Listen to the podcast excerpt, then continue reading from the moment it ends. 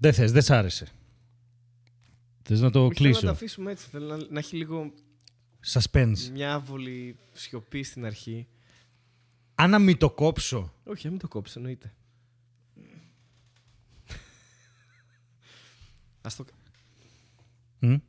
Ας το κάτω. Ποιο? Αυτό που πήραξε, τι πήραξε τώρα. Σου ανέβασα την ένταση γιατί είσαι πιο χαμηλά από μένα, αλλά πάλι είσαι χαμηλά. Για μίλα λίγο. Πάντα είμαι πιο χαμηλά από σένα. Τι εννοεί, μπορείς να μην κάνεις σεξουαλικά αστεία. Ήταν χαμηλή αυτοπεποίθηση αυτό που είπα, δεν ήταν κάτι σεξουαλικό. Το κοινό μας πιστεύει τέτοια. Πιστεύει ότι εδώ γίνονται όργια. Στο στούντιο. Στο ανανεωμένο στούντιο. Ανανεωμένο. Έχουμε πατήσει 3 φορές όλες και όλες. Έτσι, βέβαια. Κάτι. Λοιπόν, θέλω να πω ότι έχουμε σχόλια από το προηγούμενο επεισόδιο. Και για να γίνουν και αυτά. Τι είπες έτσι ναζιάρικα. Όχι, γιατί έχει σημασία. Και για να γίνουν αυτά σωστά, θα πρέπει να μας καλωσορίσεις. Λοιπόν. Αγαπητοί ακροατέ, καλώς ήρθατε σε ένα ακόμα επεισόδιο Μαρμελάδα Φράουλα. Έχει γίνει χαμός. Ηχογραφούμε στα καπάκια μέσα σε διάστημα ολίγων ημερών καινούργιο επεισόδιο. Και να δούμε πώς θα πάει αυτό. Πάντως δεν θα μείνετε παραπονεμένοι για μία εβδομάδα ακόμα. Τουλάχιστον αυτό. Ναι, όχι. Οπότε καλώς ήρθατε. Γεια σας. Καλώς ήρθατε σε ένα επεισόδιο Μαρμελάδα Φράουλα. Είμαι ο Χάρης Δαρζάνος και δίπλα μου έχω όπως πάντα. Τον Στέλιο Ανατολίτη. Συνεχίζω το προηγούμενο. Το λιλιλίτη. Όχι, Θεέ μου. Είναι σαν να παθαίνεις. Έχεις δει εκείνα τα βίντεο που τους βάζουν ακουστικά και έχει καθυστερήσει ο ήχος και προσπαθούν να μιλήσουν. Και κάνουν κάτι. Και το χάνουν εντελώς. Είναι πάρα πολύ δύσκολο. Έχει ένα κουτάνι με το ζύσι στο ρούμπο. Και γυρνάει. Ένα κουτάνι. Έχει ένα βίντεο. Έπαιρνε κόσμο και του βάζε καθυστέρηση κάποια μιλισεκόν στα ακουστικά. Και ακούς τη φωνή σου λίγο μετά και πας να μιλήσεις. Και χάνεσαι. Και γυρνάει ο ζύσι απελπισμένος σε κάποιο γόνο. Βγάζει τα ακουστικά και του λέει. Και μένω έτσι, για πάντα, και σου κάνω μήνυση. Γιατί δεν μπορούσε να μιλήσει, ήταν αδύνατο. Οκ, εντάξει, τέλειο. Τέλειο να σαμποτάρεις έτσι τους ανθρώπους και τους είναι... Χρόνια πολλά. Ευχαριστώ. Χρόνια πολλά. Ευχαριστώ. Θα είναι πολύ αργά τότε που θα βγει το επεισόδιο. Όχι, τώρα... Θυμάσαι το όνομά μου ακόμα, ναι. Στέλιο. Αλλά ναι, ευχαριστώ πάρα πολύ. Εγώ παρόλα αυτά το είχα πει στο προηγούμενο επεισόδιο, με θυμήθηκε μόλις ένας ακροατής. Μάλιστα. Για να μου πει χρόνια πολλά σήμερα που ηχογραφούμε. Και θα είναι στο επόμενο επεισόδιο που θα έχει περάσει η γιορτή μου. Αυτό που εκφράζει είναι παράπονο ή το λες σαν fact? Αυτό το λες σαν fact, απλά. Ωραία. Ότι μόνο γενικά ένας. Δεν κάνω παράπονα. Όχι, είσαι καλός. Είσαι καλός, δεν κάνεις. Ξέρω. Είσαι καλός. Έχουμε λίγο. Ήθελα να σου πω ότι είχαμε καιρό να γράψουμε. Εντάξει, και φάνηκε γιατί απλώς ίσως θα έλεγε κανείς ότι φλιπορδίσαμε από τον εγκέφαλο για το προηγούμενο επεισόδιο. Ναι. Αλλά δεν είναι έτσι. Είχε πολύ αυστηρή δομή. Και νομίζετε εσείς ότι εμείς λέμε ότι να είναι. Το φλιπορδίσαμε είναι ας πούμε ακριβής μετάφραση του brain fart. Ναι. Γιατί φλίπ είναι ο εγκέφαλος και πόρδος είναι. Θυμάσαι με το κολοψωμί εκείνο που ήταν ανάποδα στα αρχαία ελληνικά. Με το ψωμί? Που ήταν ο δονητής από ψωμί, τα μπρεντιλντος. Ναι, που ήταν ανάποδα, που ήταν κολο... Ήταν, ξέρω εγώ, κολοπούτσι, ας πούμε, το λέγανε έτσι. Και το πούτσι ήταν το ψωμί και το κόλο ήταν το πέος. Ήταν ανάποδα, θυμάσαι αυτό? Τον σκότωσα. Ήτανε ψωμοπούτσι, ας πούμε, ρε παιδί μου. Εντάξει. Ναι. Τι να κάνουμε, ναι. Και ήταν ανάποδα. Ήταν ότι το ψώμο συμβόλιζε το πέος και το πούτσι το ψωμί. Ναι, το θυμάμαι αυτό. Ναι. Δεν ξέρω γιατί, αλλά το θυμάμαι. Και όσοι το είχατε ξεχάσει, τώρα το θυμάστε πάλι. Για πάντα. Πρέπει να το στείλουμε πίσω στο επεισόδιο, να το ακούσουν όλο και αυτό, για να καταλάβουν τι λέμε. Λοιπόν, έχουμε... Αυτό. Έχουμε. Πώς το λένε? Έχουμε feedback. Πρέπει να ο κόσμος μας έγραψε. Ναι. Ο κόσμος μας έγραψε. Μας αγαπάει πάρα πολύ. Μας έγραψε ότι είμαστε εντελώς ηλίθιοι. Ναι. Ότι φτύνει τον καφέ του. Όλα αλήθεια είναι αυτά. Ότι χάνει τη δουλειά του κτλ. Έχω κρατήσει ένα εδώ του Νίκ, ο οποίος μας λέει: πιστοί ακροατές, μόλις είδαν ότι ανεβάσατε επεισόδιο, είπαν «Α, τα παιδιά βλαχ και μαρμελάδα». Ευχαριστώ. Το μαρμελάδα το γράψε. Κανονικά δεν έγραψε μαρμελάδα, αλλά το συγχωρώ. Επίσης, μας έχουν πει, ρε παιδί μου, ότι μας ξεφεύγουν κάποια διαμάντια του κινηματογράφου κτλ. Θέλω να σου πω το εξής. Ένας τύπος μας έγραψε ότι είναι οι Αρναούτιδες. Ναι. Και διαβάζω. Ο όρος Αρναούτης από το τουρκικό Αρναβούτ αναφέρεται είτε σε αλβανικά φύλλα και γενικά σε ομιλητές της αλβανικής γλώσσας, αρναούτικα, είτε σε μισθοφόρους πολεμιστές των Βαλκανίων του 19ου αιώνα, ανεξαρτήτως εθνότητας. Ο όρος χρησιμοποιείται στη Βαλκανική Χερσόνησο και σε κάποιες περιπτώσεις έχει παραμείνει ως οικογενειακό επίθετο. Αρναούτης Ελλάδα, Αρναούτοβιτ Σερβία, Κροατία, Αρναούτο Βουλγαρία, Αρναούτου Ρουμανία. Αρναούτογλου πουθενά. Το συμπέρασμα ξέρεις ποιο είναι. Πες το. Ότι ο Αρναούτογλου. Ναι. Δεν είναι σε αυτή την ομάδα. Ναι, και είναι λογικό γιατί, να σου πω κάτι, έχεις νιώσει ποτέ εσύ, ας πούμε, σαν Έλληνας, ότι.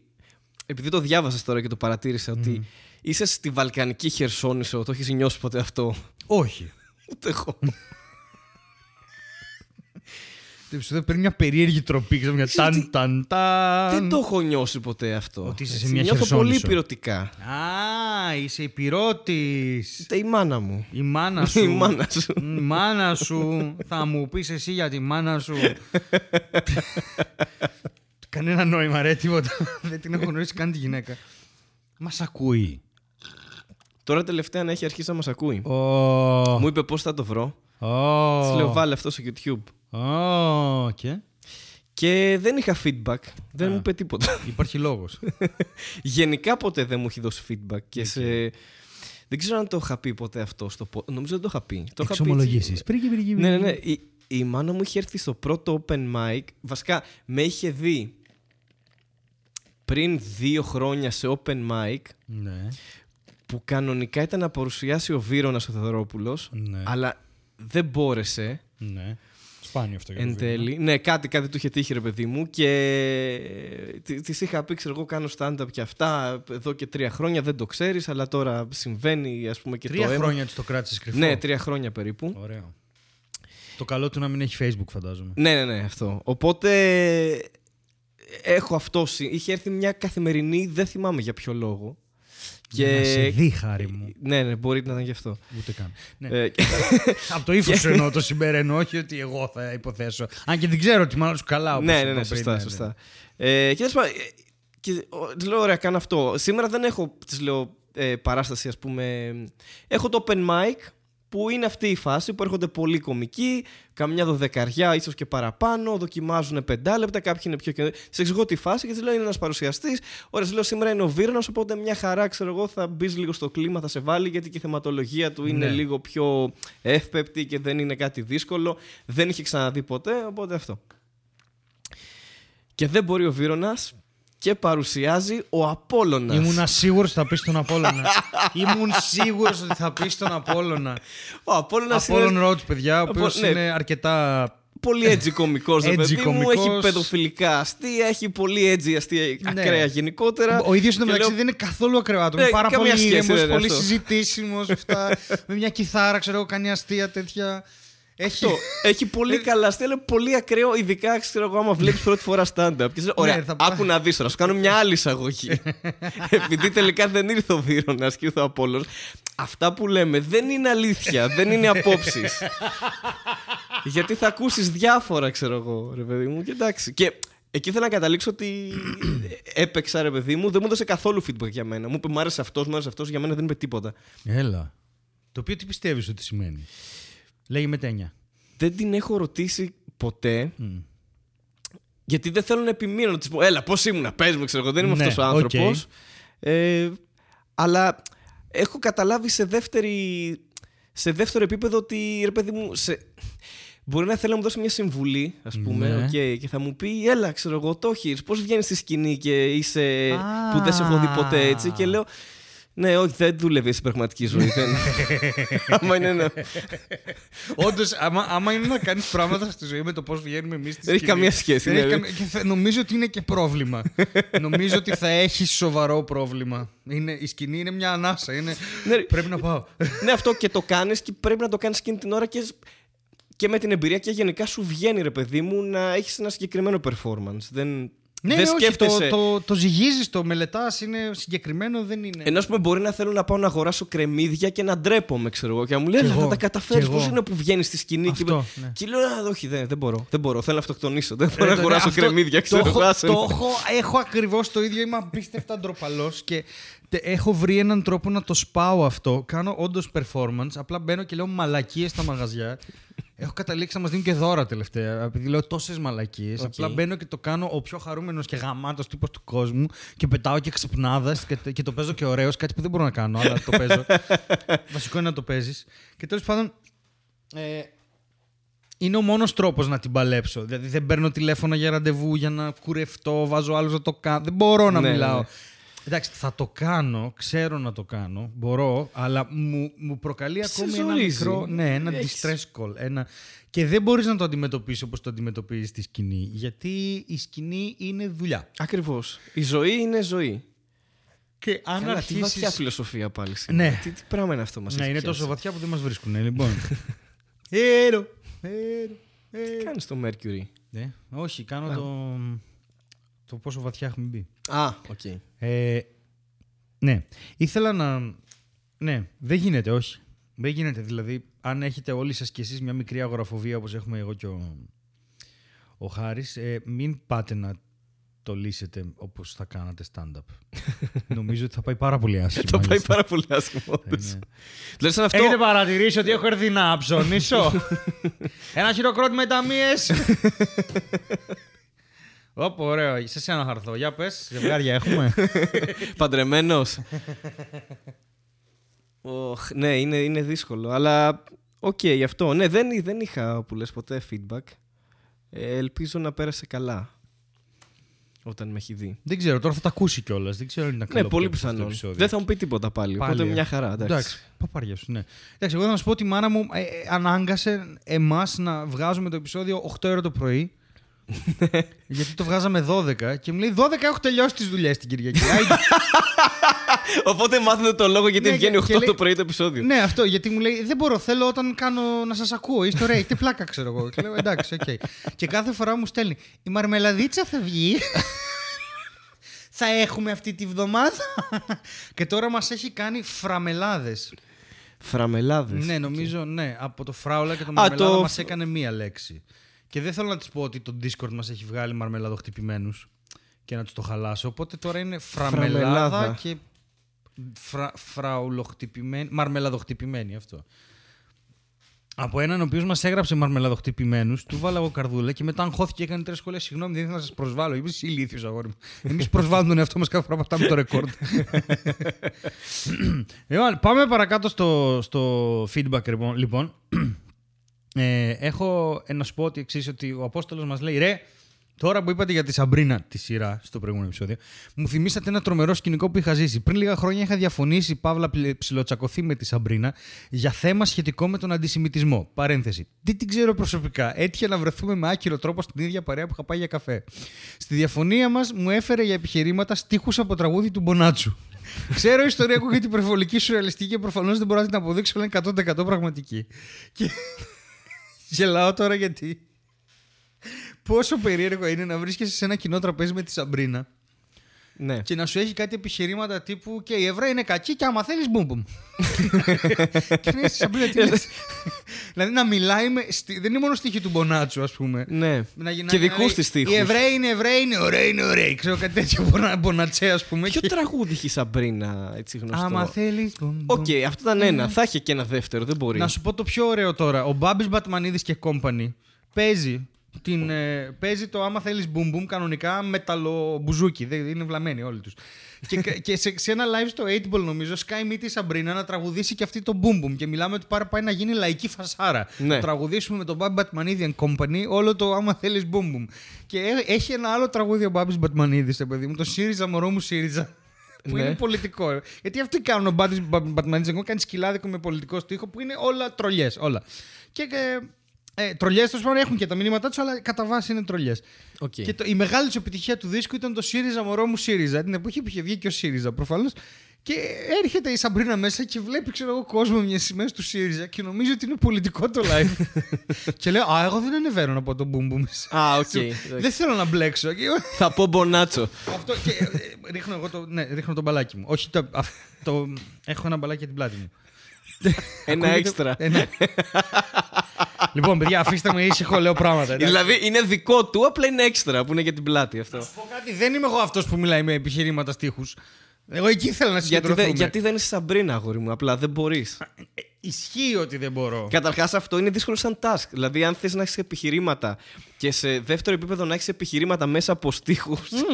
Είναι πολύ πιο δύσκολο. Πάρα γιατί δύσκολο. Είναι δεσμευτικό και πρέπει να βρεις τον κατάλληλο στίχο για να απαντήσεις. Και λυπάμαι αυτόν που μιλάει με στίχους του Πιάτσικα. Ναι. Δηλαδή είναι σε πορεία του πάμε και αν μπορούσα τον κόσμο να άλλαζα. Ναι, ρε Φίλιππε, θα ξανά γαλάζια για τη θάλασσα. Φίλιππε, είμαστε εδώ για τα εργασιακά δικαιώματα, δεν ξέρω. Και θα δουλέψεις τζάμπα, γιατί την ξαναβάψεις. Και δεν την ξαναβάψεις μπλε που είναι ήδη μπλε. Ρε αγόρι μου. Δεν ξέρω, εδώ υπάρχει μια πολύ καλή κομική αναλογία το να έχεις επιχειρήματα με στίχους του Πιάτσικα. Ναι. Η οποία δεν μου έρχεται. Έχει και αστείο ένας κομικός. Ναι, ο Άγγελος έχει. Ο Άγγελος είναι. Μπορείς να αλλάξεις τον κόσμο. Και εσύ περνάς δεύτερο χέρι τη θάλασσα. Φιλιόπουλος. Θεός, πότε θα έρθεις στη Μαρμελάδα. Αχ, δεν ξέρω. Πότε θα έρθει οποιοδήποτε στη Μαρμελάδα. Ισχύει, έχουμε μείνει λίγο πίσω, αλλά σου έχω νέα, θα σου πω μετά. Εσείς να σκάστε. Πάλι εδώ θα τα μάθω. Οπότε, Απόστολε, μας είπες μια ιστορία για τη Σαμπρίνα, σου είπαμε μια ιστορία για τη Σαμπρίνα και δεν το περίμενες αυτό. Δεν το περίμενε αυτό. Δείχνω και τον Απόστολο, λες και. Ναι. Δείχνει την οθόνη αυτή τη στιγμή που έχει γράψει ο Απόστολος. Επίσης, γέλασα πάρα πολύ γιατί κάποιος έγραψε το παιδί του Αρναούτογλου, το λένε Αρναούτογλου. Και απάντησα εγώ και προφανώς είναι γαλοπούλα. Και σκεφτόμουν μόνο εσένα να κάνεις. Και τα παιδιά του Αρναούτογλου να κάνουν. Και μόνο εγώ θα μπορούσα να μεταφράσω τι λένε. Εντάξει, ξέρεις, στο δικό μας σύμπαν.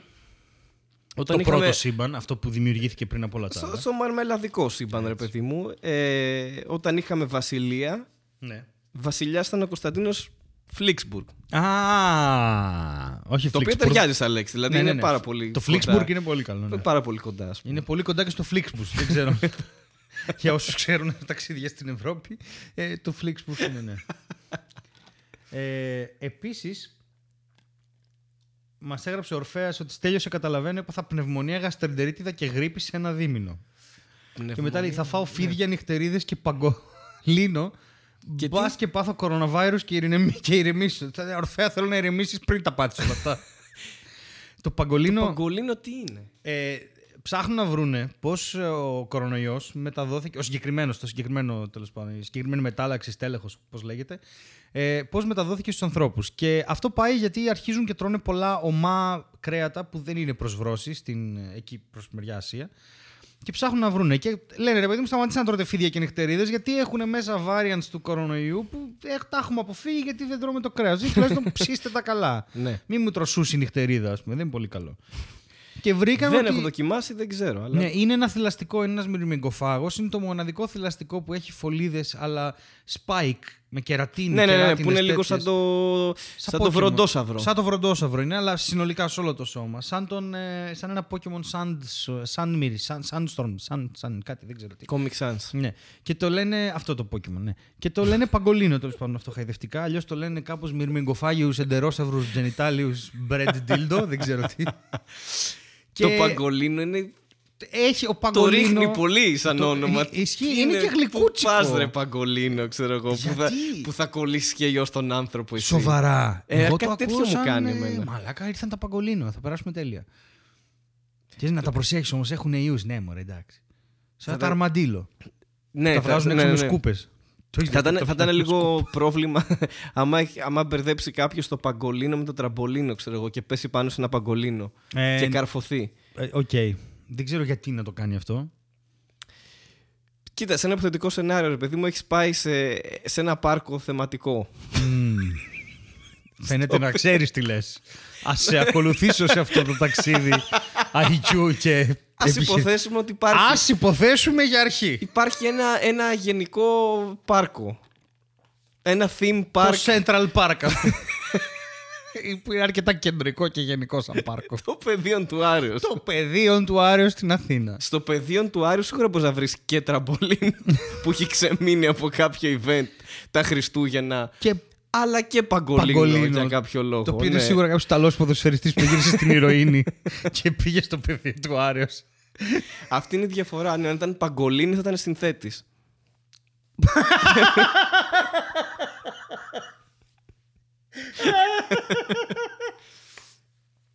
Ωραία. Ο Παγκολίνη είναι ξεκάθαρα συνθέτης. Ναι, Παγκολίνη, ναι. Ταιριάζει. Παζολίνη θα ήταν μαλακτικό. Παγκολίνη. Παγκολίνη είναι καθαριστικό. Καθαριστικό χώρο κουζίνας. Όχι. Το overlay είναι. Το overlay είναι για ξύλα, ρε Στέλιο. Παγκολινόλ είναι για βήχα. Παγκολίνη είναι επίσης υλικό που φτιάχνεις πατώματα. Λες θα μου βάλεις πατώματα τώρα ή παγκολίνη και θα είναι μούφα. Όχι, είναι κάψιμο. Επίσης παγκολίνη. Πολύ ωραία. Με τα φολιδάνια. Όσο πιο πολλά φολιδάνια τόσο πιο καθαρό το καύσιμο. Και κάτι άλλο ήταν που μου ήρθε και μου έφυγε, γιατί είχα τόσο λίθες ιδέες ταυτόχρονα. Και... Παγκολίνο είναι σίγουρα πίτσα. Πίτσα παγκολίνο. Είναι, ναι, ή τυρί. Τυρί παγκολίνο, ναι. Το οποίο κοντράρει στα ίσα το πεκορίνο.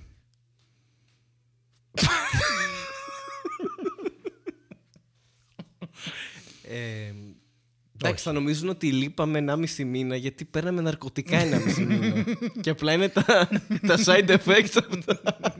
Τα πήραμε όλα μαζεμένα για τη χρονιά. Κάναμε χριστουγεννιάτικο επεισόδιο, παίρναμε ναρκωτικά όλο το Γενάρη. Εγώ τώρα πάμε να βγάλουμε επεισόδια. Αυτή υπάρχει. Πάμε, θα γράψουμε τώρα τις πουτάνες. Θα γράφουμε κάθε μέρα, ξέρω εγώ, και αυτό. Κομμωδία! Παγκολίνο! Ναι, και το τελευταίο που θα πω. Και ναι. Εντάξει, δεν εγγυάσαι. Και δεν εγγυάμαι για κανενός. Εγγυάμαι είναι μένω έγκυος. Μένω έγκυος, αλλά έχει και μέσα κάτι ιαπωνικό. Εγγυάμαι. Δεν εγγυάμαι. Σουβλάκια. Το παγκολίνο είναι αυτό που... Και σταματάει εκεί. Όχι, είναι τόσο προφανές ότι είναι κάποιος που λύνει πάγκους, ας πούμε. Τι κάνει? Που λύνει πάγκους. Είναι σαν το σταυρολίνο που λύνει σταυρόλεξα. Είναι ο τύπος που αποσυνδέτει τα έπιπλα IKEA, ξέρω εγώ, που είναι πάγκοι. Το σταυρολίνο. Ναι. Έχεις γυρίσει πίσω μια εποχή ολόκληρη τώρα για να πεις τη λέξη σταυρολίνο. Κάποιοι δεν έχουν ζήσει καν αυτό. Μαλάκα. Δεν την έχουν ζήσει καν στην εποχή. Ισχύει τώρα, δεν ξέρουν τι λέμε. Παγκολίνο. Βρήκα ένα. Το ανέβασα στο Instagram σήμερα. Βρήκα ίσως το πιο αστείο σταυρόλεξο ever που στα μούτρα του έχει με ύφος. Για να σε δω. Το Benedict Cumberbatch. Σου δείξω τη φωτογραφία. Ήταν από τα πιο ωραία πράγματα που βρήκα. Εγώ από τα αστεία πράγματα με τον Cumberbatch που είχα δει σε βίντεο. Καλά, έχουν γίνει πολλά σκηνικά. Στα γυμνασιόπεδο είναι εδώ. Ήταν αυτό που είχε κάνει ένα ντοκιμαντέρ, το voice over. Penguin. Το penguin. Και το έλεγε penguin. Δεν ήξερα ότι είναι penguin. Και ήταν όλο και το είχαν βάλει όμως από κάποια εκπομπή το απόσπασμα και το είχαν μαζέψει. Graham Norton, τα είχαν μαζέψει όλα. Είχαν μαζέψει όλα τα penguins και γελάγανε κάθε φορά που το έλεγε, ξέρω εγώ. Ήταν σε φάση. Πώς είναι δυνατόν να κάνεις ντοκιμαντέρ και να μου σου πει κάποιος. Ξέρεις τι, δεν λέγονται penguins. Πες το σωστά. Και ήταν ο άλλος στα αρχίδια μας. Penguins. Ο Benedict Cumberbatch. Γι' αυτό γιατί να μην το λένε perfectly flabberfluff, ας πούμε. Τι, ποια είναι η διαφορά?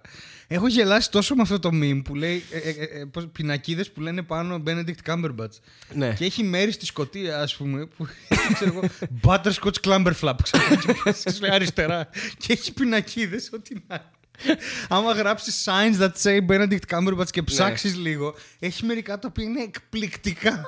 Γενικά το έχουν εξεσκίσει το όνομά του, ναι, επειδή με αυτό. Ναι. Και στο μου στέλνω και στο Instagram. Ένας μου έστειλε κάτι πάρα πολύ καλό, αλλά δεν θυμάμαι που. Πάρα και πολύ τι καλό, τι εννοείς. Για τον Benedict Fumberfluff. Plofferfluff.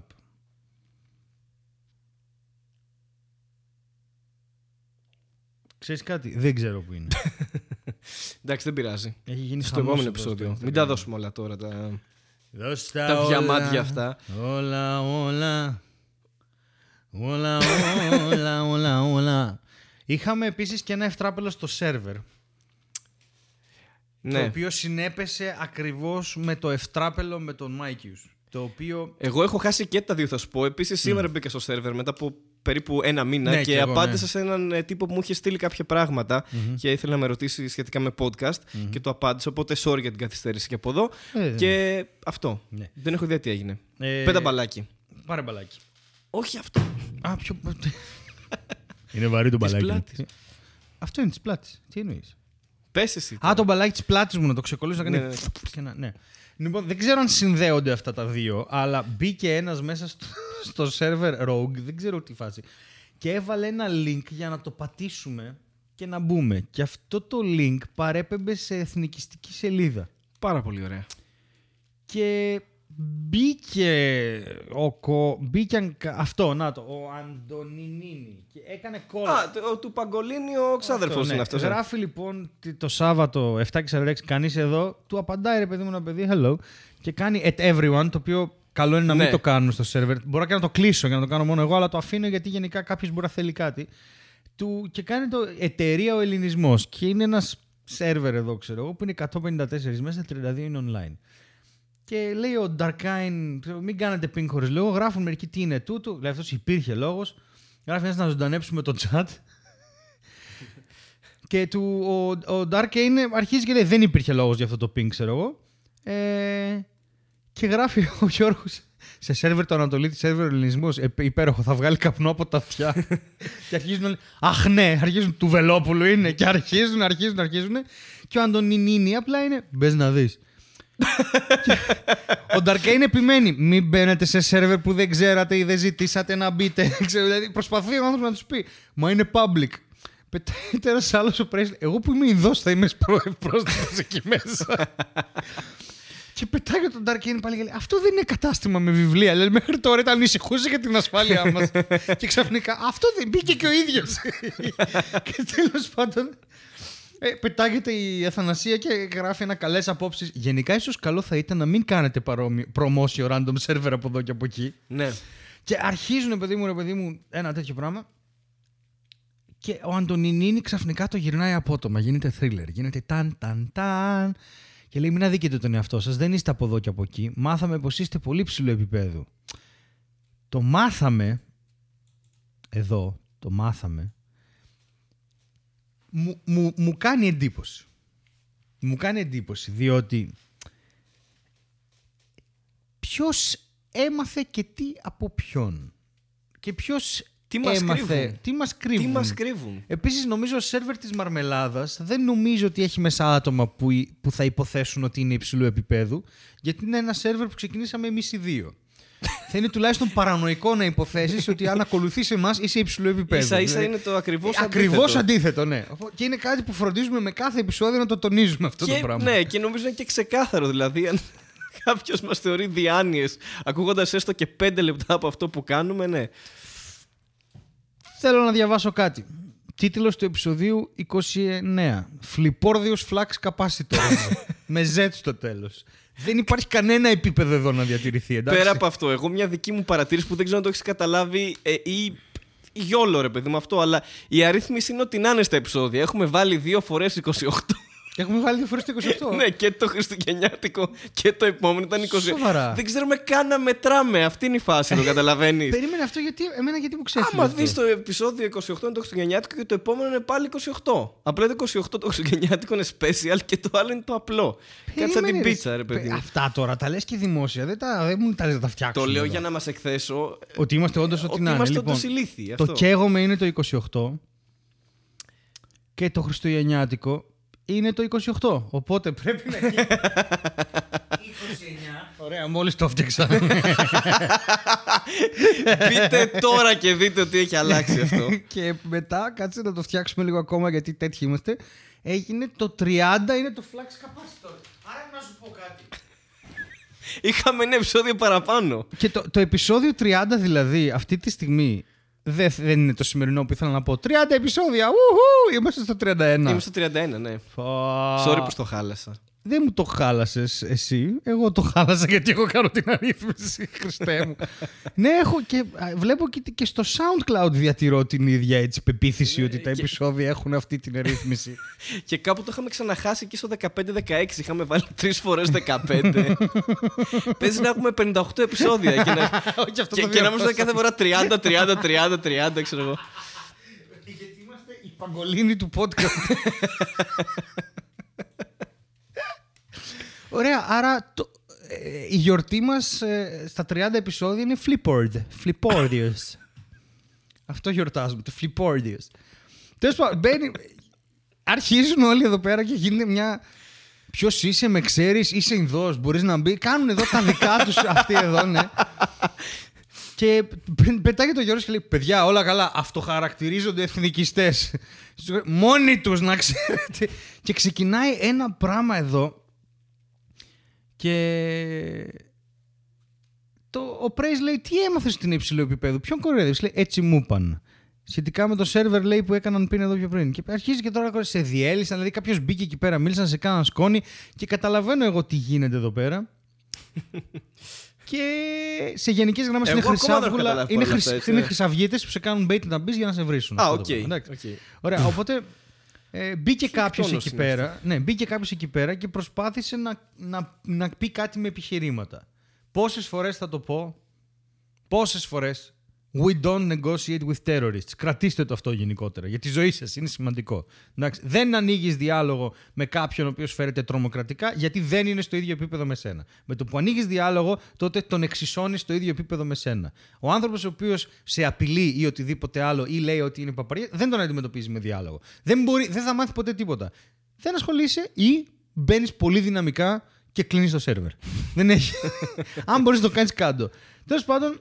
Εγώ καταλαβαίνω πολύ γρήγορα ότι ο Αντωνίνι έχει έρθει μάλλον έτσι από κάπου συγκεκριμένα εδώ, έμαθε και πράγματα για μας και τον κάνω kick. Και λέω το πρώτο kick στο σερβερ με τις υγείες μας. Και πραγματικά από την στο ίδιο λεπτό... Προφανώς, ναι, ο Αντωνίνι εννοείται, είναι εξάδελφος του Μουσολίνι.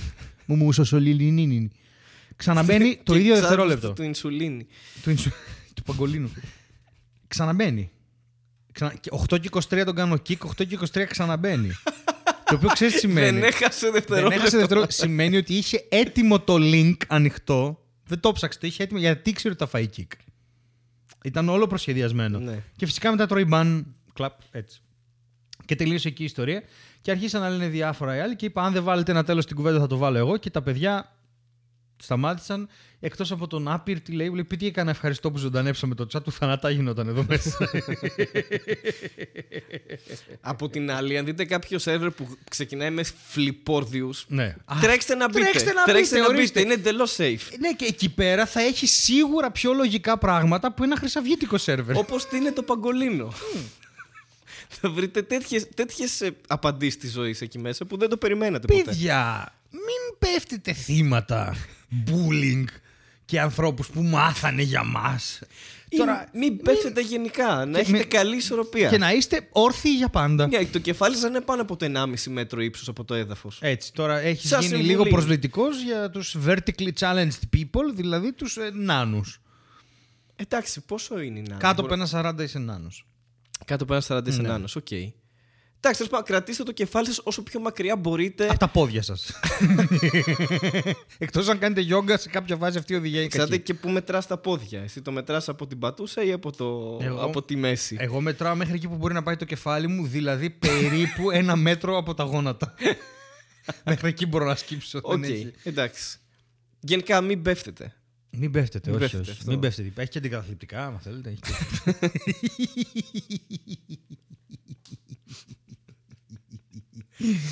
Ναι. Και τώρα λοιπόν έχουμε ανοίξει το θέμα του Mike Hughes εδώ, το οποίο κάποιος ρώτησε και έσβησα το σχόλιο γιατί δεν θέλω πολλά.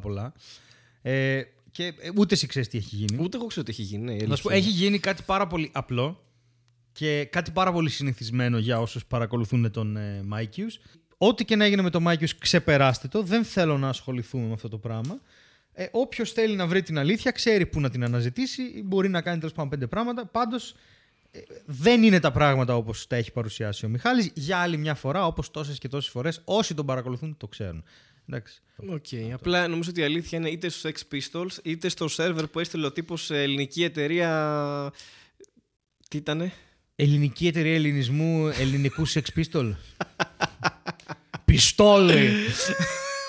Φαντάζομαι. Πιστόλια του Facebook. Πιστόλια του Facebook! Ό,τι και αν σημαίνει αυτό, έτσι. Μπορεί να έχει από γυναίκες μέχρι πρόβατα, ξέρω εγώ. Δεν... Από καραμπίνες. Περίμενε. Ναι. Από τα πιστόλια. Ναι. Πώς πήγαμε στις γυναίκες μέχρι πρόβατα. Αυτά είναι τα ακρότατα της συνάρτησης. Όχι, περίμενε. Ενδιάμεσα τι τιμές παίρνει. Γυναίκες αριστερά, πρόβατα δεξιά. Από μείον άπειρο μέχρι συνάπειρο. Είναι γυναίκες μείον άπειρο, συνάπειρο πρόβατα. Αυτό είναι κλειστό, ανοιχτό. Γιατί εγώ έχω βγάλει σχολή, Στέλιο. Ναι, εντάξει, εγώ δεν έχω βγάλει. Είμαι πτυχίουχος, οπότε ξέρω τι λέω. Μπορώ να λέω ό,τι θέλω. Ισχύει. Και να ρίχνεις και τα γαμάτι μάνα όλα μαζί. Το μισό μου κεφάλι. Μην πας, μίλα μου λίγο ακόμα. Εδώ είμαι. Δεν έφυγα ακόμα. Είχαμε πάει στο μαθηματικό κομμάτι, στον τύπο που σου εξηγούσα. Ναι, ναι. Και στη συνάρτηση αυτή. Επειδή έχεις σπουδάσει πάνω απ' όλα, ναι. Δύο έχω σπουδάσει και όχι, ξέρω τι είναι συνάρτηση. Ναι, όχι, πες μου τη μέση τιμή που μπορεί να πάρει. Δηλαδή είναι αριστερά γυναίκες, δεξιά πρόβατα. Στη μέση τι είναι? Παγκολίνο. Παγορίνος. Στη μέση σαν τιμή τι είναι? Έχεις μπλέξει τώρα, μαλάκα. Τώρα με την ατάκωση θα πάμε σε διάλειμμα. Ναι. Η μέση τιμή. Δεν υπάρχει μέση τιμή αρχικά. Ναι. Δεν μπορείς να διαιρέσεις το άπειρο με το άπειρο, ξέρω. Κάτσε αριστερά. Δεν μπορείς να κάνεις παρονομαστή γυναίκα, αριθμητή πρόβατο ή τούμπαλιν και να βάζεις ένα όριο ότι η βλακία τίνει στο άπειρο. Το όριο είναι εμβαδόν. Το όριο είναι εμβαδόν, ναι. Τα ολοκληρώματα είναι εμβαδά. Το ολοκλήρωμα είναι εμβαδό. Ναι, το όριο είναι μια τιμή. Ωραία. Το όριο είναι μια τιμή, ναι. Άρα ψάχνουμε τη μέση τιμή τώρα, αυτό μου λες. Δεν θέλω να βρεις. Η αλήθεια θα πονέσει. Πρόσεξε, γιατί το επόμενο πράγμα που θα βγει από το στόμα μου. Δεν ξέρω κι εγώ τι θα είναι. Δεν ξέρω πόσοι μας παρακολουθούν και καταλαβαίνουν τι συμβαίνει, τι παιχνίδι παίζεται αυτή τη στιγμή εδώ πέρα. Θα έβαζα. Πολύ πιθανόν την τιμή του απόλυτου μηδενός. Το απόλυτο μηδέν δηλαδή είναι... Μείον 274, πόσο είναι? Μείον 276,13. Μείον 276,13. Ήμουν πάρα πολύ κοντά, παρότι δεν έχω σπουδάσει χημεία σαν και σένα. Θα μπορούσες να πεις 0 Κέλβιν. Εντάξει, το 0 Κέλβιν είναι το εύκολο να πω. Μα είναι αλήθεια όμως. Το απόλυτο μηδέν. Ναι, είπα το απόλυτο μηδέν. Ακριβώς. Δεν χρειάζεται να πεις τη μετατροπή σε Κελσίου. Αριστερά πρόβατα, μείον άπειρο, δεξιό απόλυτο μηδέν. Η έκφραση αριστερά πρόβατα μείον άπειρο μπορεί να είναι πολιτικό σχόλιο.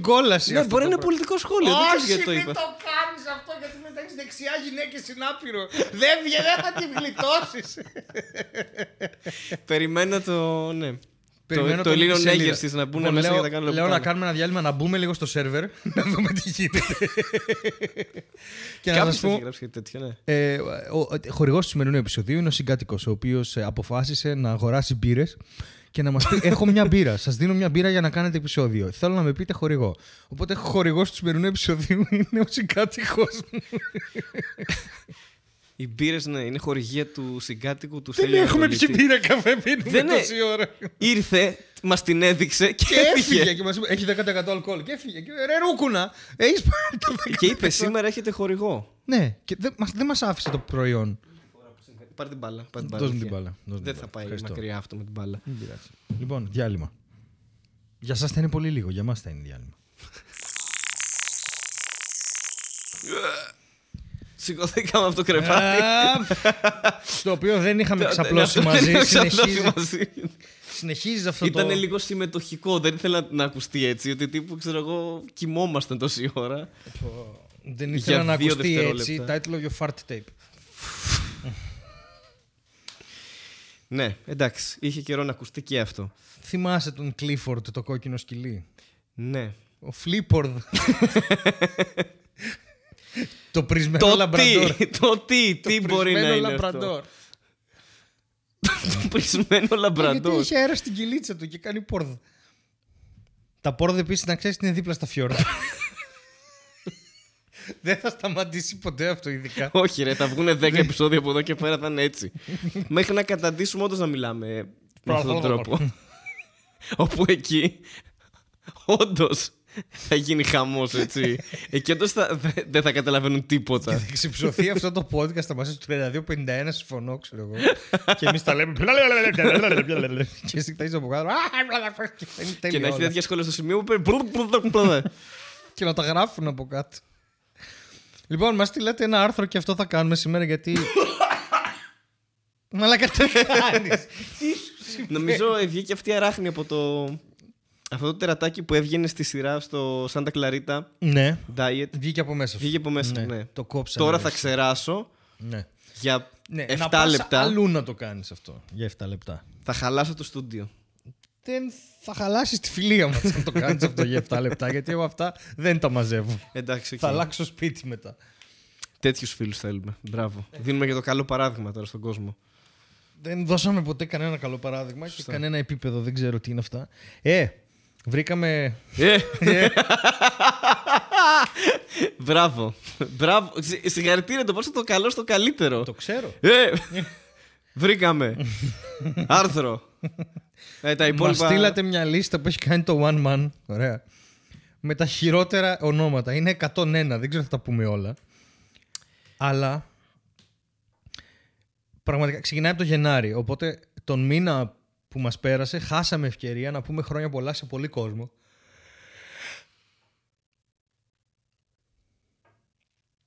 Και... Είναι... Γιατί ότι έχουμε αφήσει τους εαυτούς μας να κάνουν. Δεν ισχύει αυτό. Και επειδή δεν παίρνανε όλα στο μικρόφωνο, έχω να κάνω μπάνιο 2 εβδομάδες. Λοιπόν, όχι. Πρωτοχρονιά μαζί με τον Βασίλη γιορτάζει η Εμέλεια. Αυτό πάμε τόσο αργά. Με τέτοιο ρυθμό. Εσύ ξεκίνησες να κάνεις μαραθώνιο podcast 3ωρο. Ενώ κάνεις αγωγή ότι είχε 100 ονόματα, ξέρω εγώ. Δεν ξέρω αν τα προλάβουμε όλα. Με το ρυθμό που το πας δεν θα τα προλάβουμε όλα. Πρόσεξε, είναι 101 ονόματα που σημαίνει ότι κάθε ένα από τα σκυλιά της Δαλματίας θα μπορούσε να λέγεται έτσι. Να λέγεται έτσι, ναι, ακριβώς. Και το ένα να είναι η Εμέλεια. Πες μου ένα σκυλί της Δαλματίας. Ένα. Ο Πόγκο και η Πέγγι. Ωραία, δεν θυμ... Τι ήταν το αρχικό ζευγάρι. Ο Πογκολίνο. Σίγουρα θα υπήρχε στα 101 ένας Πογκολίνο. Πω πω, άνετα. Δεν ξέρω, μπορεί να το βρούμε εδώ. Ρε, λέγεται Εμέλεια, το οποίο είναι από την κλιματική αμέλεια. Ο Βασίλης πώς έχει πάρει την... είναι το σχόλιο δίπλα. Ναι, δεν διαβάζουμε το σχόλιο του One Man τώρα. Λοιπόν, υπάρχει στις 8 πρώτου η Βασίλισσα, η οποία είναι πολύ ξεχωριστά από το Βασίλη που είναι στην 1η πρώτου. Σωστά. Οπότε δεν... Είναι τραγικό. Εντάξει. Στις 13 γιορτάζει ο Ερμήλος με Y και ο Ερμήλος με Ι, γιατί έπρεπε να καλύψουν και τα δύο. Σωστά. Προφανώς αυτός γιορτάζει από τότε που τα φωνή δεν ήταν μακρά και βραχαία, οπότε δεν ξέρω αν είναι και άλλη προφορά. Και πάντα το ρωτάς αυτό, άμα σου τύχει κάποιος Ερμήλος, λες, ναι, είναι με Y ή με Ι. Με Ι, ναι. Ναι. Και μετά είναι η Εφρασία και η Εφρασίτσα. Μακάριο νομίζω έχω γνωρίσει. 19. Okay. Και μετά το 20 είναι λέξεις που θυμίζουν Φλίξμπουρκ. Να ξέρεις. Είναι Θύρσος, Θύρσης, Θύρσα, Θύρση. Το κλείνει κανονικά το όνομα. Γενικά μπορείς να πεις τάφε μου, κλείνε μου, νηφική κατοικία μου, Θύρσο, Θύρση, Θύρσα, Θύρση, Θύρσο. Όλο μαζί και να βγάζει νόημα. Σωστά. Και ο τελευταίος είναι ο Γόλης. Το οποίος είναι ένα generic επίθετο. Ξέρω εγώ, στην Ετωλακαρνανία, ας πούμε. Σοβαρά. Δεν φαντάζομαι, δεν ξέρω, ακούγεται κάπως έτσι. Τον Γιώργο Γόλη, ας πούμε.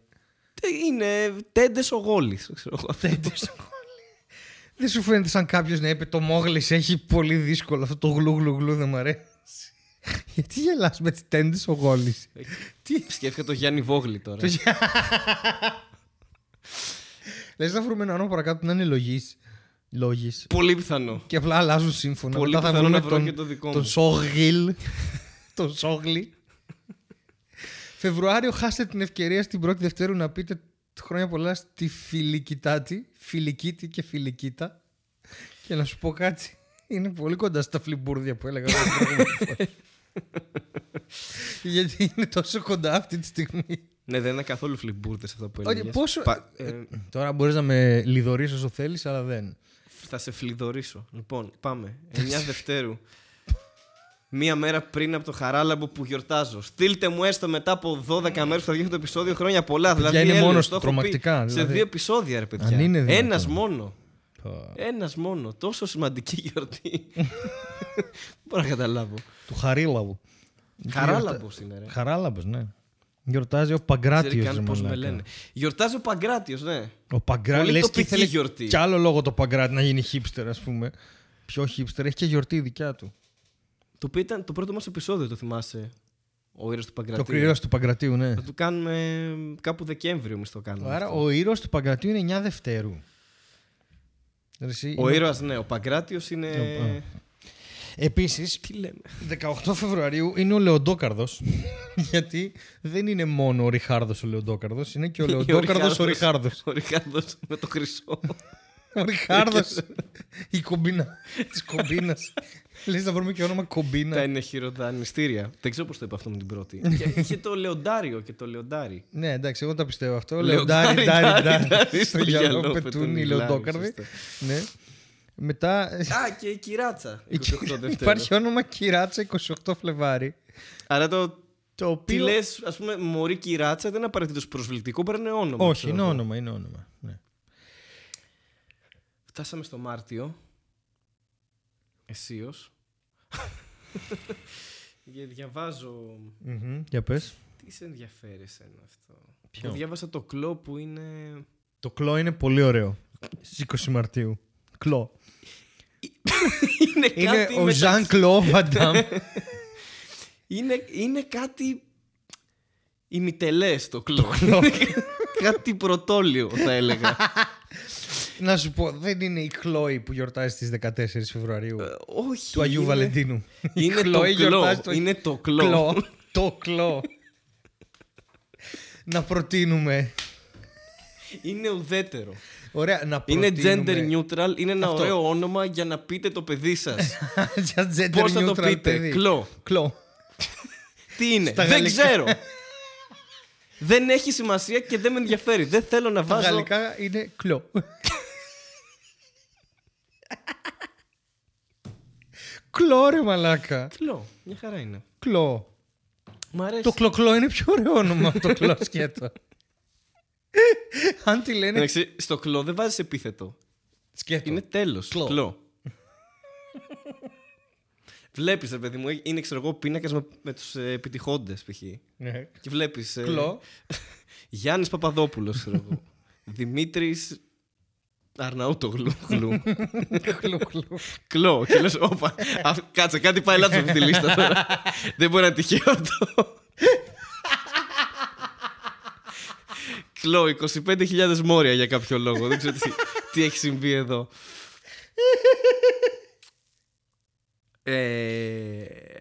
Έχει δύο. Περίμενε.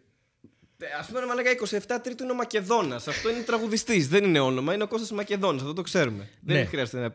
Περίμενε. Γιατί 20 Μαρτίου επίσης είναι οι Ορθοδόξεις. Οπότε μπορεί να γιορτάζει ο Κλό. Ή κάποιος δρόμος. Με τον Παγκράτη όλα. Δεν θα μπορούσε να είναι το θέατρο Κλό. Εσύ θες να συνεχίσεις αυτό με το κλό. Θες να βρεις τι είναι. Οκ, ας το πάμε έτσι. Όχι. Δεν κάθεται να συζητήσει το πυρμπίγκλι αυτό με το κλό. Ναι. Ότι τη λένε τη γυναίκα του. Α, όχι. Λέει τη φωνάζω Τζεν, αλλά κανονικά τη λένε κλό, ξέρω εγώ. Αλλά τη φωνάζω Τζεν. Δεν θυμάμαι κάτι μου θυμίζει για πυρμπίγκλι, αλλά ναι. Πολύ ωραία. Μορφώσαμε τον κόσμο. Ρε, έχει δύο σχόλια του το One Man εδώ. Στις 5 Τρίτη γιορτάζει ο Κόνον. Και μετά λέει, όχι που ο Κόνον δεν θα ήταν Έλληνας. Που είναι εντελώς ηλίθιος. Και από κάτω είναι 11 Μαρτίου η Ζαμπία. Και από κάτω και η Ζάμπια είναι ελληνική. Ναι. Εννοείται. Είναι ορθόδοξη σίγουρα. Ωραία. Απρίλιος, 9 Απριλίου γιορτάζει Ψυχούλα. Οπότε το τραγούδι «Έλα ψυχούλα μου, έλα καρδούλα μου» αναφέρεται όντως στην ψυχούλα. Και πρέπει να βρούμε και την καρδούλα από το γιορτάζι. 14ο φόκος. Αυτό είναι προσβολή. Δεν είναι όνομα. Έλα, συγκεντρώσου λίγο. Κάνε λίγο φόκο. Αλλά ο φόκος με την κλό. Ο φόκος με το κλό πήγανε μαζί στρατό. Με το κλό. Με το κλό. Ο φόκος με το κλό.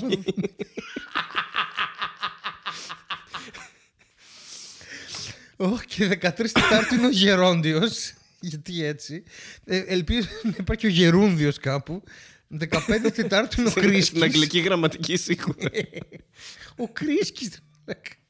Ποιος σε παίρνει τηλέφωνο πάλι? Τι είναι αυτό? Τι είναι, αφού γιορτάζω. Δεν χαμός έχει γίνει. Έχω 2 κλήσεις. Θες να το... Είμαστε εδώ 3,5 ώρες να έχει πάρει ένα άτομο. 25 Τετάρτου ο Πάγκαλος, 28 Τετάρτου ο Μάγνα, που πρέπει να είναι συμπαίκτης του Πούγκνα από την Τότα, δεν ξέρω τι σκατά. 29 Τετάρτου είναι ο Σωσίπατρος. Σωσίπατρος, μαλάκα! Ο Σωσίπατρος! Άλλο Σωσίπατρος κάνει τεστ DNA. Σωσίπατρο, λέγαν τον τύπο που έστειλε για το σερβερ στο σερβερ Discord, ρε. Στο Discord σερβερ. Σωσίπατρος ήταν. Όφασα το Σωσίπατρο. Αυτό που λέγαμε το ανάποδο με το ψωμί και το τέτοιο. Είπα στο σερβερ Discord, έστειλε ο Σωσίπατρος. Η ελληνική εταιρεία Ελλάδος που ήταν. Αυτός το έχει, σίγουρα το λένε Σωσίπατρο. Και 30 Τετάρτου. Ή μπορεί απλά να είναι αυτός που σώζει την Πάτρα επίσης. Δεν χρειάζεται απαραίτητα όλη την πατρίδα. Με πρωτεύουσα. Εγώ σου είπα, αν ο Σωσίπατρος κάνει τεστ DNA, το παιδί με ποιον μεγαλώνει. Το σώζει, παίρνει και η δαιμονία. Επίσης έχει κάποια σχέση με τον Άλμπατρος. Δεν μπορώ, ρε μαλάκα, τι είναι αυτά. Λοιπόν, πάντως Μαλαματή έχω γνωρίσει που είναι στις 30 Τετάρτου. Ναι, αλλά λέει κι άλλα δίπλα. Λέει στις 34 του γιορτάζει Μαλαματή, Ντονάτα, Ζακελίνα, Πανδεσία. Το okay. οποίο αν το πας σε ταβέρνα είναι σίγουρα ένα σαλάτες. Κομμάτι. Σαλάτες. Όχι, θα πάρεις μια ρετσίνα Μαλαματή, μια ντομάτα Ζακελίνα και μια Πανδεσία από κρέατα. Είπες ντομάτα, αλλά είναι ντονάτα. Ντονάτα Ζακελίνα. Η Ζακελίνα είναι εξαδερφή του Παγκολίνου. Θέλω μια ντονάτα Ζακελίνα. Ναι. Τι από τα δύο? Ναι. Θέλω μια ντονάτα Ζακελίνα. Πανδεσία, ξέρεις, βάλει λίγο απ' όλα να μην είναι. Άντε Μάιος. Ο Σόφος, ο Ψόφος. Α, Σοφός, η Ματρόνα, ο Μαύρος, ο Αρσένης, ο Αρμόδιος, ο Πάχος, ο Σολόχων, η Φαϊνή και ο Θεογνώστος. Ο Θαλελέος. Ο Θαλελέος. Το σχόλιο είναι όχι. Θα λέω ό,τι θέλω, Εμένα καλή δίπλα. Όχι, δεν έχεις πρόβλημα με το ρο. Δεν είναι θα ρελέω. Είναι ο θαλελέος. Αλλά εγώ δεν μπορώ να το διαβαστώ. Θα διαβάσω θαλελέωθε. Είναι όλο λάθος. Θαλελέωθε, μαλάκα. Και την επόμενη μέρα είναι η Λέγκο. Λέγκο, ρε μαλάκα. Ο πολύγος Δανίας είναι αυτό. Το ξέρεις. Και 31 Πέμπτου ο Μάγος και η Μάγια. Μαλάκα, τι είναι αυτά. Εντάξει. Συγγνώμη αν κάποιον ξεχωρίζει. Ναι, αν τον λένε έτσι, κάπως έτσι. Δεν έχει να κάνει με εσάς αυτό. Έχει να κάνει με... με τους γονείς σας. Ο Ορτίσης έχει ένα ενδιαφέρον. Ο Ορτίσης έχει. Ο Ορτίσης. Η πραγματιά έχει ξεφύγει βάσει με τα ονόματα. Και δεν είναι καν... Και η Ζήνα Ελληνίδα από δίπλα. Γιατί ξέρεις, Αναΐς, έχω γνωρίσει Αναΐς. Ο Κορίνος, η Κορίνα. Δεν ήταν και πολύ καλή κοπέλα γενικά. Ήταν λίγο τρελόγκα κι αυτή. Ποια? Η Αναΐς που είχα γνωρίσει. Α, οκ. Και τότε, ας λέει, γεια σας, είμαι η Αναΐς. Και η κοπέλα δεν βγαίνει από το Παναΐς. Και τώρα βλέπω ότι υπάρχει και η Ζηναΐς. Δεν μπορώ, ρε. Υπάρχει το Αγρυπίνα, σωστά βλέπω. Ναι. Αγρυπίνα, ναι. Με γιώτα, ναι. Παρεπτόντος. Και δύο πι. Το οποίο είναι από μεξικανικό σύριαλ. Είναι μια κουβερνάντα που μεγάλωνε. Τη λένε Αγρυπίνα. Τη λένε Αγρυπίνα, ναι. Γιατί δεν κοιμότανε, κατάλαβες. Πρόσεχε το παιδί. Α, εσύ εκεί το πας. Okay. Υπάρχει και το Άγρια Πίνα. Ναι, και επειδή υπάρχει και αυτό στο παιδί, του κάλυπτε και αυτή την ανάγκη. Του κάλυπτε και αυτή την λες, ρε μαλάκα. Τρεις εβδόμου. Ήταν η Αγρυπίνα. Τρεις εβδόμου είναι ο Ανατόλιος. Το οποίο με βολεύει γιατί 15 έχω γενέθλια, οπότε θα παίρνω και για γιορτή. 3 εβδόμου, ναι. Οκ. Okay. Θυμηθείτε από τώρα, 15 Ιουλίου, κάθε χρόνο νομίζω, έτσι. Έχεις γενέθλια. Ναι, κάθε οπότε χρόνο. Να το ευχηθείτε και του Στέλιου. Ναι. Το χρόνο που δεν θα έχω θα είναι πρόβλημα. Έτσι πάει με τα γενέθλια. Δηλαδή, αν δεν τα έχεις. Σωστό. Ναι, αλλά μετά συνεχίζεις να μην τα έχεις. Θα έλεγε κανείς ότι 100% των ανθρώπων που δεν γιορτάσανε γενέθλια ένα χρόνο πέθαναν. Τι μας κρύβουν. Αυτό είναι πολύ σωστό που λες. Mm-hmm. Βέβαια, αν θες να τους μπερδέψεις, αυτούς που μας κρύβουν την αλήθεια, μπορείς ένα χρόνο να μπλοφάρεις και να μην γιορτάσεις γενέθλια και την άλλη χρονιά να τα γιορτάσεις. Για να σπάσω τη στατιστική. Έτσι το πήρε ο Ιησούς στο Resurrection. Δεν γιόρτασε γενέθλια. Ακριβώς. 13 εβδόμου ηλιόφωτος. 26 εβδόμου ζήλια. 30 εβδόμου ο Σιλουανός. Ο Κρίσκης είναι ένα ενδιαφέρον όνομα. Ο Κρίσκης δεν εμφανίστηκε ήδη. Όχι. Τώρα εμφανίστηκε. Κάτσε εδώ, τι διαβάζω. Περίμενε λίγο. Το οποίο θυμίζει λίγο Φρίσκης. Που στη δική σου τη γλώσσα θα ήταν όνομα. Ο Κρίσκης, ναι, θα ήταν Φρίφρης. Αλλά... Καλά, ο Φρίφρης είναι ο Λάμπρος. Το έχουμε λύσει αυτό. Τα stories που ανεβάζει ο Λάμπρος τον έχουν ξεφύγει. Pro-Evolution Soccer. Με τα δικαιώματα που δεν είχαν και βάζανε ότι ονόματα να είναι. Ο Κρίσκης και ο Φρίσκης. Στα λογικά μας. 4 Αυγούστου ο Ξακουστός. 11 Αυγούστου ο Εύπλους. Να φέρουμε τον Δημόπουλο να μας κάνει το circumnavigation. 18 ο Φλώρος, ο Σπήλιος Φλώρος, ναι. Μόνο. 30 ο Ευλάλιος. Το Ευλάλιος θα μ' άρεσε να το έχω σαν όνομα. Ευλάλιος. Ναι. Γιατί? Είναι κοντά στο Ευλάμπιο, στο Χαράλαμπος. Να με έλεγες, δεν ξέρω. Με έχεις αφήσει Ευλάλιο. Τι να σε έλεγα? Λάλι. Ο Δημήτρης ο Λάλος υπάρχει νομίζω το πήρος. Ναι. Ευλάλιος, οκ. Okay. Εδώ τώρα ξεκινάει... Μάμαντας! Ο Σεπτέμβριος ξεκίνησε μεταυμαστικό πάρα πολύ δυνατά. Και νομίζω ότι αυτό το όνομα μόνο έτσι διαβάζεται. Έχουν πικάρει τα πάντα εδώ πέρα. Το έχουν αλλάξει χρώμα όλα. Μαύρισε το σύμπαν. Death metal εδώ, δεν θα ακουστεί καν αυτό. Παιδιά είπε Μάμαντας και μετά πέθανε. Ήταν η τελευταία του λέξη. Είναι όπως λες μαμά. Όταν πεθαίνεις εγώ. Μάμαντας! Για κάποιο λόγο. Να σε πάρει ο χάρος σου μάμαντας. Να σε γυρίσει. Ο Βίβος. Αυτός με τα εισιτήρια. Η γυναίκα του είναι η Viva.gr. Αυτό και μεγάλο ξαδερφάκι το Vimeo. Και η Vivi επίσης. Και η Vivi. Συγγενεύουν. 8/9 είναι ο γενέθλιος. Πόσο ειρωνικό. Ναι. Σε γιορτή να σε λένε γενέθλιο. Χρόνια πολλά γενέθλια. Μα γιορτή έχω, ναι, το ξέρω, αλλά αυτό είναι το όνομά σου. Να κάνουμε τώρα. Να σε φοράζουν εθλή. Και να είναι εθλή και ο κλό. Το κλό. 19/9 του Σάββατος. 29 Τρίτου Ραΐδα. Πολλές. 24/9 του Κόπρος.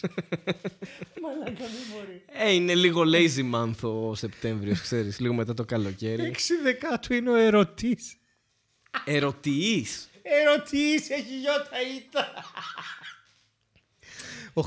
8/10 Πελάγιος. Οκ, Πελαγία υπάρχει. Το σχόλιο θέλω να διαβάσω. Και 9/10 θα σου πω τώρα. Ο μετριόφρονο ωκεανός. Ναι, ο Πελάγιος. Ο μετριόφρονο ωκεανός. Το μάτι μου έπεσε σε 9/10 που είναι ο Λότ. Με ωμέγα. Είναι ο Λότ. Κοίτα τώρα, τι γίνεται. Αποκαλύπτεται τώρα αυτή τη στιγμή ότι ο Κλό. Το κλό. Και ο Λότ, γιατί ο Λότ είναι ξεκάθαρα αρσενικό, έτσι. Ναι. Φαίνεται, είναι με ωμέγα. Ναι, ρε παιδί μου. Έχει αυτές τις δύο. Λότ και Κλάρκ. Ήταν η διάσημη σειρά. Όχι, είναι σαν τον Γκέν και τον άλλον, το Ρίου. Ράιου. Ναι, πώς λεγόταν. Που ήταν στο ίδιο. Και είναι στο Street Fighter. Το Κλό και ο Λότ. Ποιο πήρες, εγώ πήρα το Κλό. Ο Λότ πιστεύεις μπορεί να νίκει σε μία αίρεση και να είναι λοταριανός.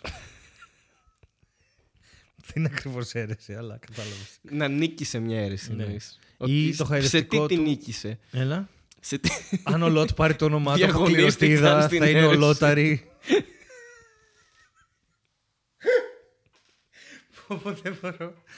Υπάρχει επίσης το Lot of Land. Αυτός που... Ναι, ο αεροφλότ όταν πετάει. Ο αεροφλότ. Ο φλότ σκέτο. Που πάλι στο Flipboard θα πάμε. Και από κάτω είναι ο Φλωρέντης. Δεν μπορώ ρε παιδιά. Ο Φλωρέντης Μακερίτσας. Δεν είναι Φλωρέντιος, είναι Φλωρέντης. Ναι. Ο Άγιος Ιωάννης Φλωρέντης επίσης. Τι λες. Το σινεμά του Ρέντης, το Village. Το λέω.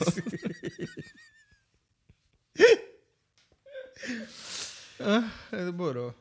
31 Δεκάτου είναι ο Άμπλιος. Γιατί? Άμπλιος. Αμπλαούμπλας. Κάτω να μπλέμπλε το παιδί σου. Δεν έχει νόημα. Δεν μου βγαίνει κάτι σε αυτό, δεν ξέρω. Είναι απλά ο Άμπλιος. Λοιπόν, ωραία, εδώ. Απλά πράγματα. Δρακούλης, Δρακούλα. Δρακούλης. Καταρχάς, 2/11 είναι ο Πίγασος, εντάξει. Πω. Ποιος είπε το παιδί του Πίγασο? Ποιος πήγε και είπε το παιδί του Πίγασο? Άλογο που είχε γονιό ο Πίγασος. Με ηλίθεια. Το φτερωτό άλογο. Τι σου αξίζει μια Βαλεριάνα στις 22/11. Ηρέμησα. 23/11 είναι η αμφιλοχία. Έχω πει εγώ σε γραβιέρες χρόνια. Πολλά τυριά, ναι, έχουν γιορτάσει. Δεκέμβριος, τελευταίο. Νομίζω ο Δεκέμβριος είναι ο καλύτερος. Ναι, γιατί είναι. Δεν βγάζει κανένα νόημα. Είναι 5 διαμάντια. Είναι ξεκάθαρα παγανιστικός μήνας. Γιατί ο πρώτος είναι. Πάντο Δεκέμβριο. Ο πρώτος είναι Ναούμ. Το οποίο ο Αριστοτέλης ο Ρήγας έχει ένα αστείο για το Ναούμ. Και το αστείο είναι ότι πέρσι που. Και φέτος νομίζω, αλλά πέρσι που είχε το House Band, έπαιζε στο Σταυρό του Νότου. Κάθε χρόνο έχουν άλλο σχήμα. Το Houseband είχε μέσα μία τραγουδίστρια που τη λέγανε Μυρτό Ναούμ. Α, ωραία. Οπότε έλεγε το αστείο. Και έλεγε το αστείο αυτό, έβγαινε και η Μυρτό Ναούμ. Καλά, ό,τι να. Ναούμ και αυτό ήταν πολύ ενδιαφέρον. Δεν ξέρεις πώς θα τα φέρει η ζωή, χάρη μου. Ποτέ δεν ξέρεις Ναούμ. Ή αν θα σε βαφτίσουν για να γιορτάζει 11 Δεκεμβρίου με Χίσεδεχ. Καταρχάς, είναι το καλύτερο όνομα που έχω δει ποτέ στη ζωή μου. Το Μελχίσεδεχ, το Μελχιόρ, τον Μπαλτάζαρ. Και αυτά κοντινά είναι. Σαν κάρα που είναι και ο Ρούσος. 18/12 πάλι ο Φλώρος, γιατί αυτό το παιδί... Μελχισεδέχ είναι, συγγνώμη, θα επιμείνω λίγο, είναι δαίμονας. Ναι, είναι, μαζί με τον Βελζεβούλ και τον Βραχμαπούτρα και τον Κελτζακότλ. Γιατί ξέρουμε από ιστορία των θρησκειών. Ούτε καν, ναι. 18/12 πάλι ο Φλώρος, που το συναντήσαμε και πριν, 2 φορές γιορτάζει μέσα στο ίδιο έτος. Εντάξει, τώρα ο Αχμέτ δεν ξέρω γιατί είναι περίεργο. Είναι πάντως παραμονή Χριστουγέννων ο Αχμέτ. Τι μας κρύβουν. Κάτι λέει αυτό. Αυτό κάτι μου λέει τώρα. Αυτό.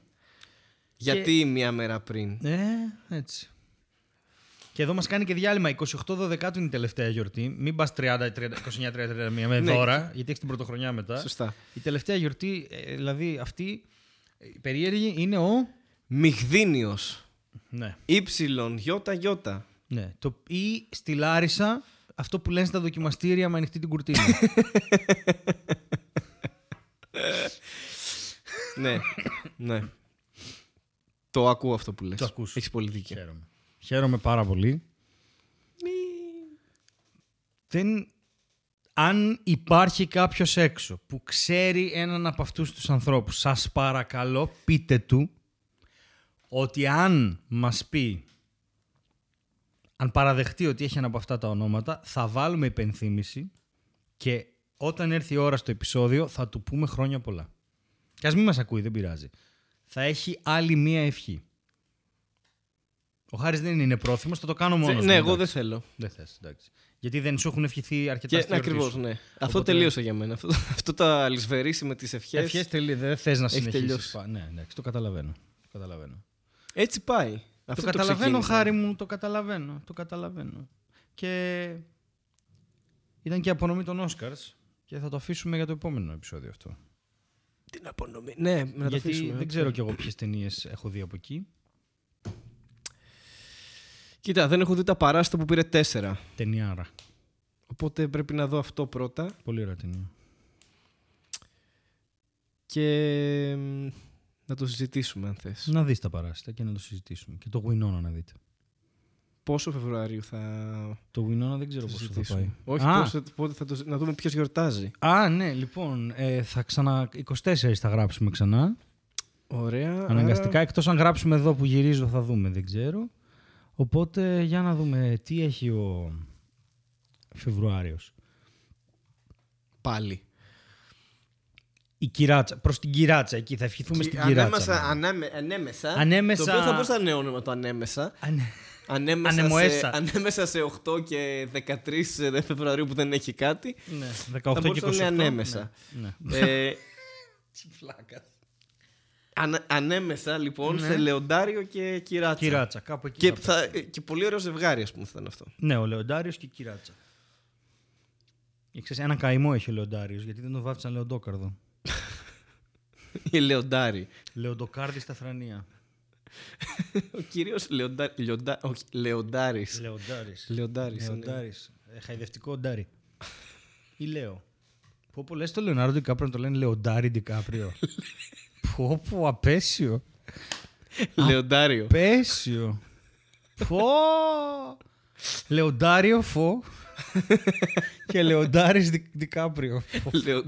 Σας κλείνω με αυτό. Να δείτε στον ύπνο σας το Λεοντάρη Δικάπριο. Ο Λεοντάρης Δικάπριο. Όπου μου ακούγεται σαν τον Κύπριο Δικάπριο κάπως για κάποιο λόγο. Δεν ξέρω γιατί αυτό είναι κακό συγκεκριμένα. Αλλά... Όχι, μου ακούγεται σαν όνομα το Λεοντάρης Δικάπριο. Δικάπριο, πάρα πολύ κακό. Και ο Ερημάνθιος Κάπρος, πώς λεγόταν. Λεοντάρης Δικάπριο. Όλα μοιάζουν μεταξύ τους. Δεν ξέρω, αν είχα κανένα φλού φουρδούπου μέσα. Επίσης υπήρχε και αυτός ο άθλος του Ηρακλή, ρε. Ναι. Με τον Ερημάνθιο Κάπρο. Με τον Λεοντάρη Δικάπριο. Ο άθλος του Ηρακλή ήταν με τον Λεοντάρη Δικάπριο. Λεοντάρη Δικάπριο του Αυγία ήταν, ρε. Ο Λεοντάρης της Νεμέας. Τι λες, ρε μαλάκα. Φόπο, δεν μπορώ. Το χρυσό μαλοκλό. Το χρυσό μαλοκλό. Αυτός είναι ο τίτλος, έτσι το ξέρεις. Ω, μαλάκα.